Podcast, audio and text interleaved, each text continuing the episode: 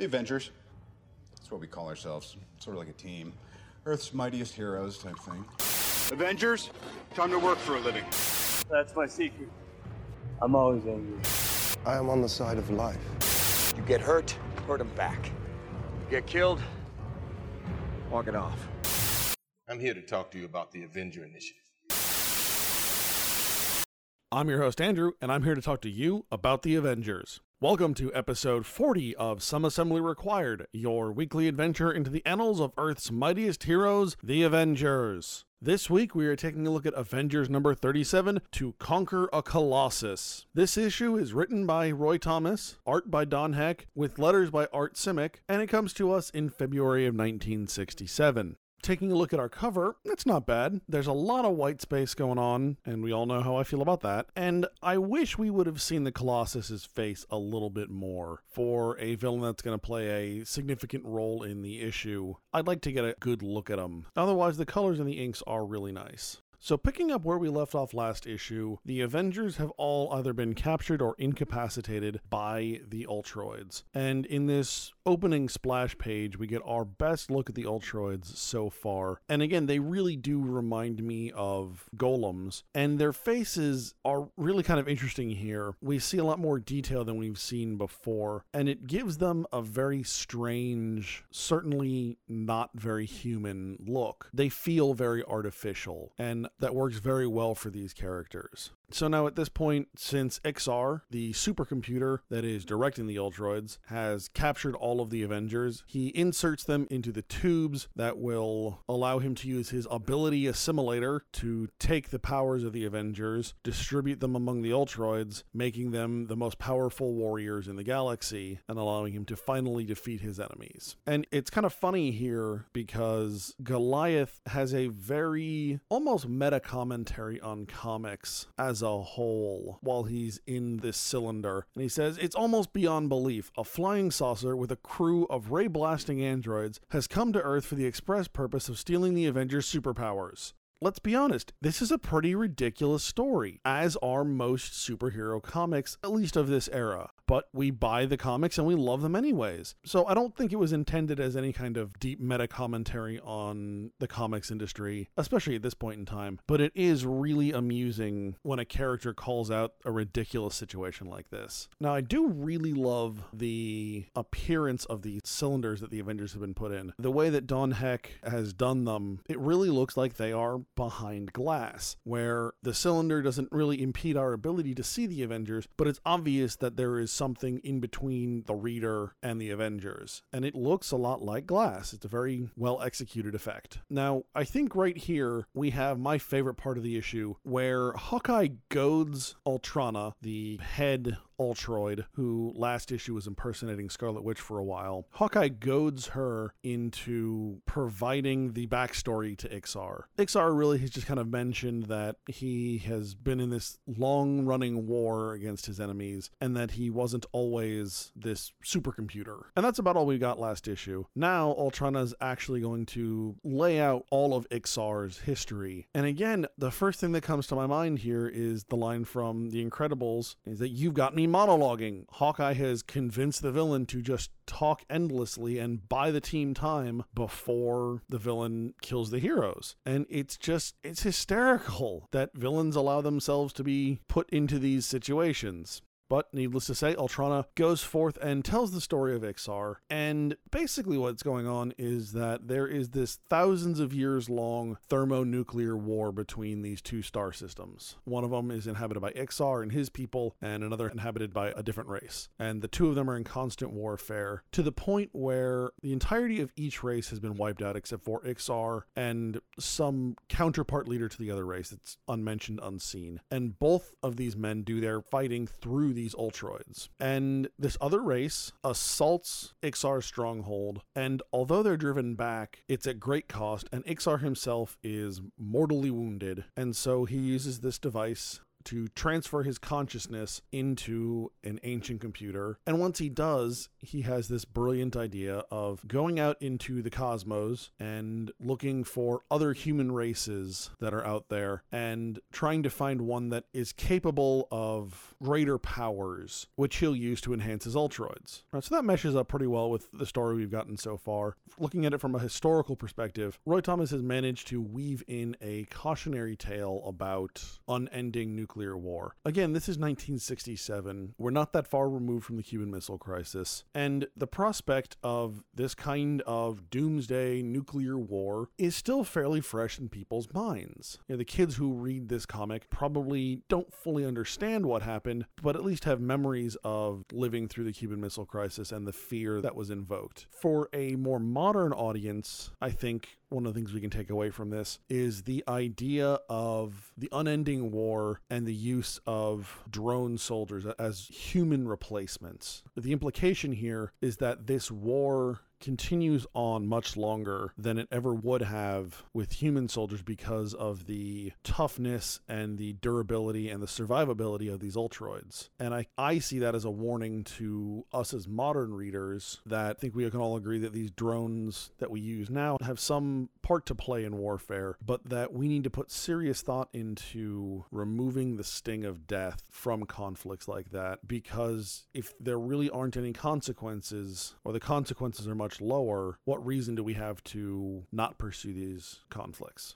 Also within this tale, it's really interesting the level of concern the Ultroids show for Ixar. They are actually very concerned when he is mortally wounded, and it kind of makes me wonder exactly what's going on with the Ultroids and how much of just a mindless automaton they really are if they're capable of showing this much care. How close are they to actual sentience as opposed to just being controlled? The final thing I want to point out here, which the story unfortunately doesn't really go into depth on, is that Ixar is out in the universe looking for human populations with special abilities. And the first people he finds on Earth that meet his description are Scarlet Witch and Quicksilver, who are mutants. And I think it's worth pointing out that although Ixar immediately assumes that because they are part of this team and their teammates have similar powers, that they must be related somehow, but that among the Avengers, Scarlet Witch and Quicksilver are the only two mutants. Goliath, Wasp, and Captain America all got their power from various scientific experiments, and at least at this point in time, it's generally considered that Hawkeye doesn't have any special abilities. So I kind of wonder if, although Ixar picked up the Avengers, if he was really only looking for mutants and would have been better served by a team like the X-Men. Just kind of an interesting thought experiment, something to think about, that maybe Ixar made a few assumptions he shouldn't have and picked up the wrong superhero team.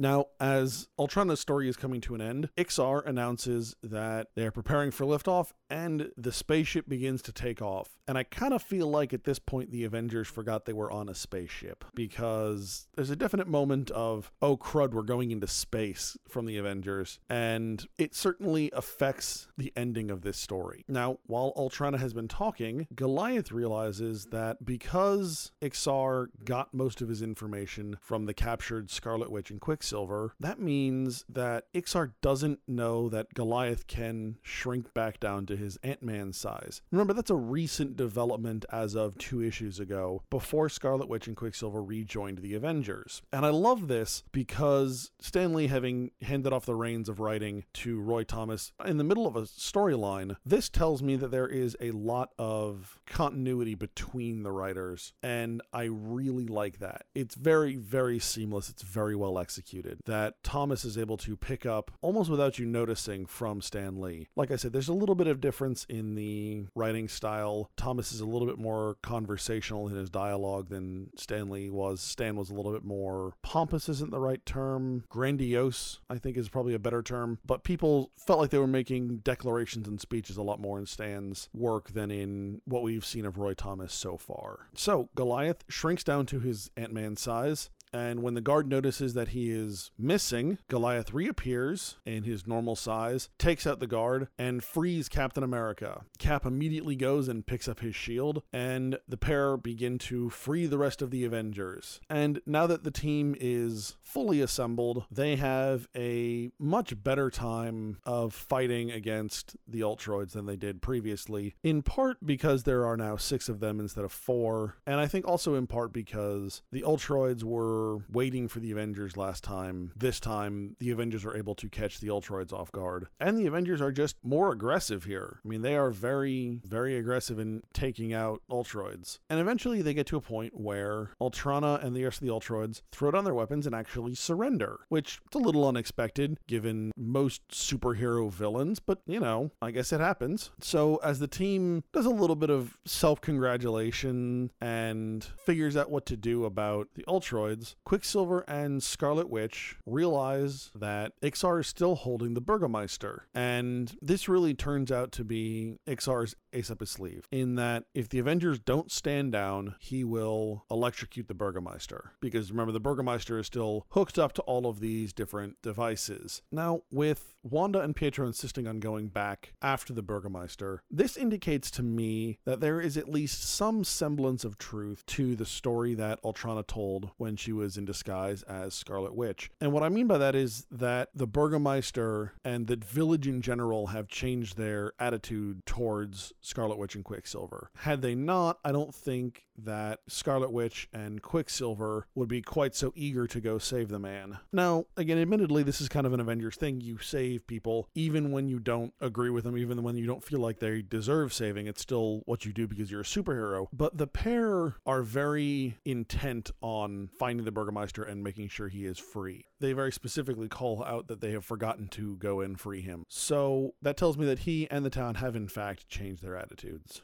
While the Avengers are debating with Ixar what to do, the Burgomeister says, hey, don't let him use me against you. Just leave me, flee, don't worry, I'll sacrifice myself, it's okay. And Captain America quotes an Avengers code that forbids us to harm any living being or to allow one to come to harm. And that is very reminiscent of one of the 3 laws of robotics by Isaac Asimov. For those who are unfamiliar with the 3 laws of robotics, they premiered in a short story written by Asimov in 1942, and they go as follows. A robot may not injure a human being or, through inaction, allow a human being to come to harm. Sound familiar?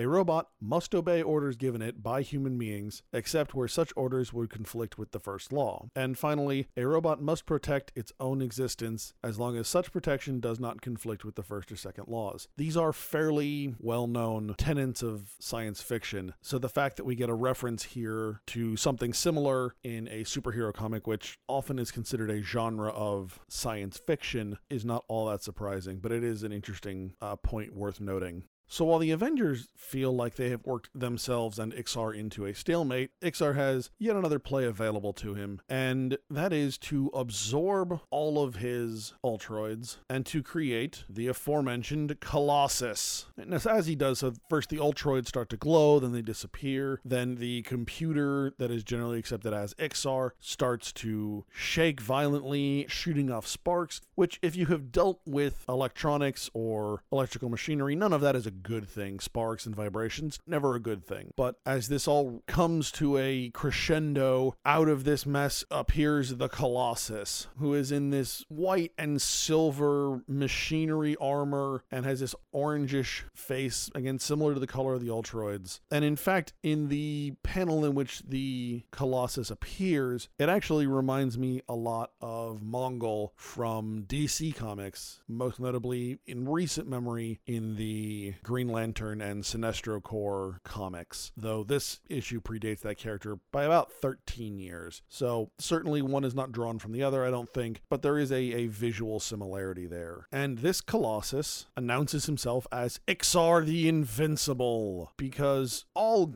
good villains like this really need an adjective at the end. Ixar the Invincible! And it's clear from really the first second that Ixar comes out, the Avengers are going to have to throw down with him. And so they waste no time in doing so. Initially, Quicksilver begins to harass Ixar, and although Quicksilver is much faster, he's a little impulsive and is caught off guard by a stun blast from Ixar. So Quicksilver's down pretty quick, although he's not fully out. But of course, because of the bond between them, Scarlet Witch rushes to help Quicksilver and is only just able to stop Ixar's energy blast using her hex powers. At which point, Goliath takes over. And although the Avengers are kind of going at this piecemeal, I do really like the fact that they're working together as a team. They're coming to each other's aid. They did so last issue, although it wasn't quite as effective, but Quicksilver and Captain America start off using what they refer to as Plan D, which, although the plan itself is never particularly detailed as to what it is, obviously they are using a strategy that they have already planned out and already trained on. And again, Goliath stepping in just as Scarlet Witch's powers are getting ready to fail, it starts to indicate to me that they have a pretty good understanding of each other's limits and when one another needs help. And I really appreciate this from Goliath, because as I've talked about recently, in a lot of ways it really felt like he was the outsider on the team. You know, he's the original member come back. He's constantly butting heads with Hawkeye. When you watch the Avengers work out, he's off doing his own thing. And this feels like Goliath slowly reintegrating into the team proper. Now, Goliath is able to wail on Ixar pretty substantially because he is incredibly strong, but Ixar manages to outsmart Goliath and wraps him up in some cabling and then electrifies the cabling to electrify and shock Goliath. Now, as soon as this happens, Captain America comes in and has what I would call a more successful go at things with Ixar. So Goliath runs in and he just starts using brute force. And even though Hank Pym is one of the smartest people in the Marvel Universe, this really isn't where his skill set, his intelligence lie. He's not a natural fighter. He's not a tactician. Captain America is. Cap has been trained specifically to fight enemies in this kind of close combat, to analyze their attacks, to find weaknesses, and to exploit them. And we see that different fighting style between the two characters in these couple pages. I love the fact that these characters do have different fighting styles, and even more than that, I love that the art shows us that. Captain America is smaller and not nearly as strong as either Ixar or Goliath, but in a lot of ways he manages to get the best of Ixar because of his superior skills. Now, even with all of this in mind, the Avengers start to fall by the wayside. Right? Goliath has been shocked. Captain America, while blocking an energy blast, is basically knocked out. Wasp is again shocked and knocked out while she is harassing Ixar. And although Scarlet Witch is able to disable Ixar, it turns out only to be a momentary thing because Ixar's internal workings are self-repairing, which, by the way, is really cool. And Ixar manages to capture her in one of the Ability Assimilator tubes. So this leaves Black Widow and Hawkeye once again as the sole escaping members of the Avengers. Earlier in the issue, when the rest of the Avengers had been captured and put into their tubes, because Black Widow isn't an Avenger and doesn't have any superpowers, there wasn't a tube for her, so Ixar just had her put off to the side, out of the way, to be dealt with later. When the Avengers were freed, Hawkeye, with Cap's blessing, left to go find Black Widow. Well, now the pair has returned, only to see that, for the most part, their team has been entirely defeated. But Hawkeye and Black Widow are onto something, and they've come to the conclusion that the Burgomeister is, in fact, the mortal form of Ixar.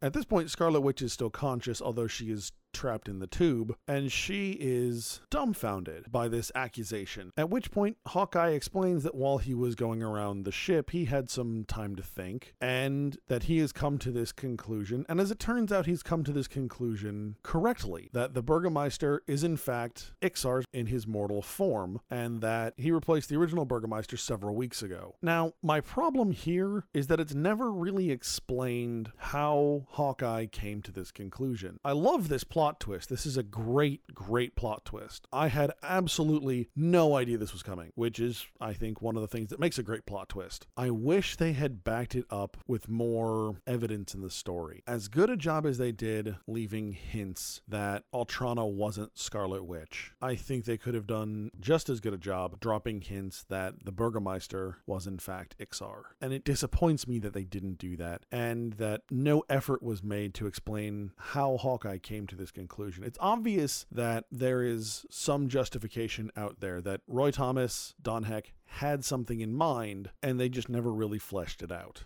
As Hawkeye and the Burgomeister, XR, are staring each other down in what amounts to a Mexican standoff, because although the Burgomeister isn't holding a weapon, he has the Colossus ready to strike Hawkeye, and Hawkeye has a blast arrow drawn on XR. So either way, both men will be destroyed. So Mexican standoff. But unfortunately for Hawkeye, XR was paying enough attention to what Captain America said to throw the Avengers code back in Hawkeye's face. And that he knows that Hawkeye won't kill, that Hawkeye's not going to do it. The problem here with Ixar's thinking is that he assumes everyone here is an Avenger. And in fact, Black Widow is not. As we saw in earlier discussions last issue, although Hawkeye wants her to be a member, she is not currently an Avenger and doesn't feel that she is bound by the Avengers code. So she, in fact, threatens Ixar's life, and it's very clear that she is not playing around. As a result, Ixar decides that it is in his best interest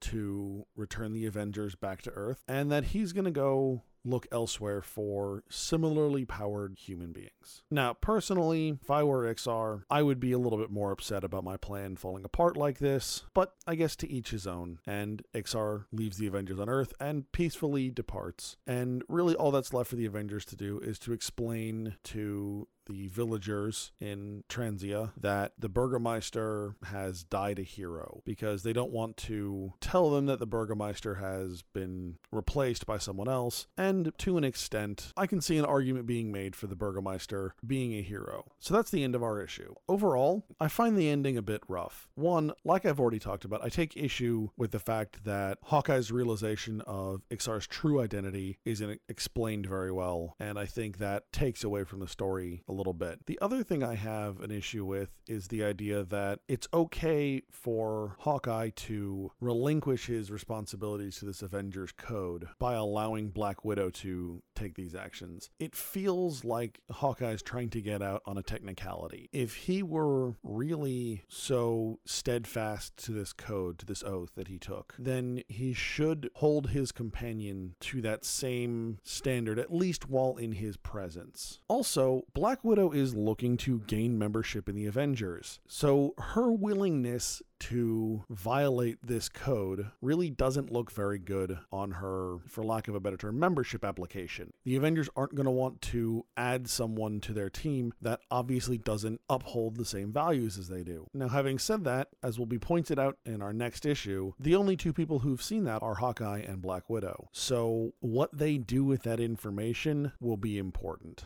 Remember, you can find us at AvengersAssembly.com. You can follow us on Facebook, Twitter, and Instagram. And you can find this podcast on iTunes, SoundCloud, and YouTube. If you'd like to be a part of the conversation, send your questions and comments to Andrew at AvengersAssembly.com. Next week, we'll be taking a look at Avengers number 38, In Our Midst, An Immortal. All right, hey. All right, good job, guys. Let's just not come in tomorrow. Let's just take a day. You ever tried shawarma? There's a shawarma joint about 2 blocks from here. I don't know what it is, but I want to try it.